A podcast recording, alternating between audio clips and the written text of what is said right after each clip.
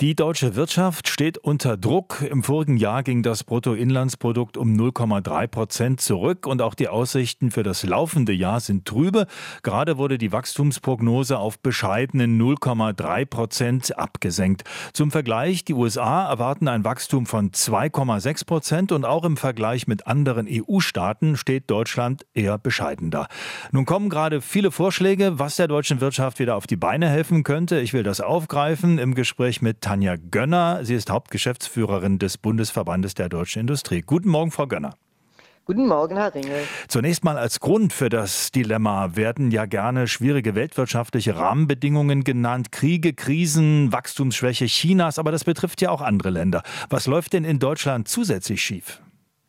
Ja, Sie sagen es. Es ist in der Tat so, dass natürlich sich insgesamt weltweit die Rahmenbedingungen durchaus ähm, äh, verändert haben. Und gerade für uns als Land, die sehr stark vom Export abhängen, macht das etwas aus. Aber was läuft äh, möglicherweise schief oder was ist das, was wir in äh, Deutschland angehen müssen? Äh, wir brauchen äh, an der Stelle einfach an verschiedenen Stellen äh, Strukturreformen. Es ist klar, der Umbau, ähm, die Transformation hin zu ähm, klimaneutraler Energie bedeutet, bedeutet, dass im Endeffekt in ganz vielen Produktionsstätten äh, Veränderungen vorgenommen werden müssen. Und ich habe zugleich nicht die notwendigen Rahmenbedingungen, um eigentlich zu rechnen, wie wird sich das in Zukunft rechnen? Welche Kosten werde ich haben für die Investition?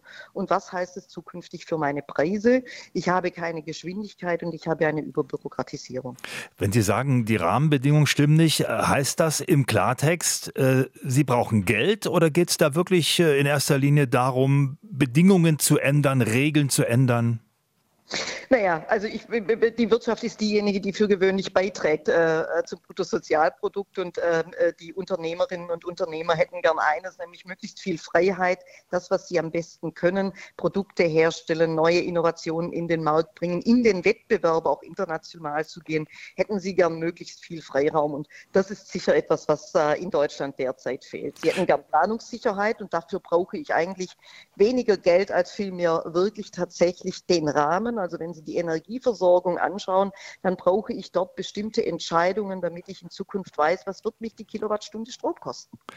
Aber nun gibt es ja gerade eine ganz konkrete Diskussion über die Frage, wie man doch Geld locker machen kann, um äh, Investitionen zu ermöglichen, also Unternehmen zu unterstützen.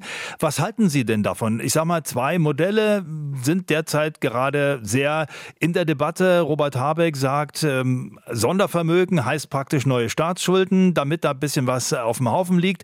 Christian Lindner sagt, äh, Steuern runter, zum Beispiel gleich mal den Soli für die Unternehmen abschaffen. Welches Modell finden Sie denn besser?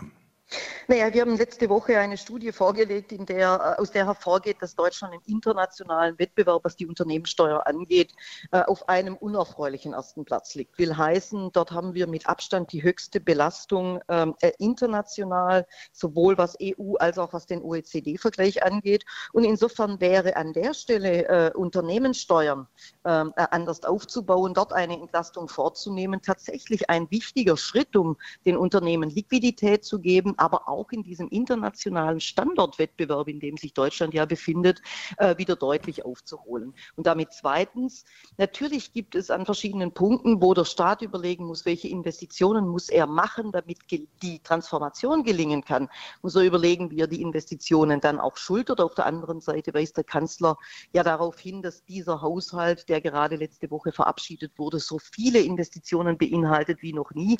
An der Stelle gibt es dann auch Widersprüche. Ich glaube, es hat auch viel damit zu tun, dass ich mich konzentriere, fokussiere und an der Stelle die notwendigen Dinge dann voranbringe und erst im dritten Schritt darüber nachdenken, wo brauchen Unternehmen Unterstützung. Aber wissen Sie, Unternehmen rufen ungern nach der Hilfe des Staates, sondern wollen eigentlich im Wettbewerb mit ihren Produkten überzeugen. Lassen Sie mich kurz noch auf das äh, Wachstumschancengesetz zu sprechen kommen. Da wurde ja im vorigen Jahr ein Beschluss gefasst und da haben sich alle gefreut, dass ja auch eine ganze Menge Geld, äh, die dahinter steckt, also genau dazu gedacht, Unternehmen zu entlasten, damit die investieren können in Zukunftstechnologien. Aber die Politik hat es noch nicht auf die Reihe gebracht. Wie finden Sie das? Naja, wenn Sie mich fragen, ich könnte Ihnen zweimal drei Punkte nennen, die wir brauchen. Planungssicherheit, Verlässlichkeit, Vertrauen als Unternehmerinnen und Unternehmer und wettbewerbsfähige Bedingungen, Entbürokratisierung und mehr Geschwindigkeit. Und das Wachstumschancengesetz zahlt an der Stelle ein äh, auf die Frage wettbewerbsfähige Bedingungen und vor allen Dingen mehr Geschwindigkeit. Und ich teile es, wir müssen an der Stelle schneller werden in politischen Entscheidungen, nicht lange immer diskutieren, sondern wirklich schauen, wie kommen wir zu den Entscheidungen, wie kommen wir dann schnell, äh, weil es immer so ist, dass ich mich freue, wenn ich den Entwurf habe, aber zwischen Entwurf, Verabschiedung und Inkrafttreten dann häufig viel zu viele Diskussionen und auch Veränderungen da sind. Und das hilft nicht, um Vertrauen entstehen zu lassen. Danke herzlich, Frau Gönner, für das Gespräch. Gern geschehen.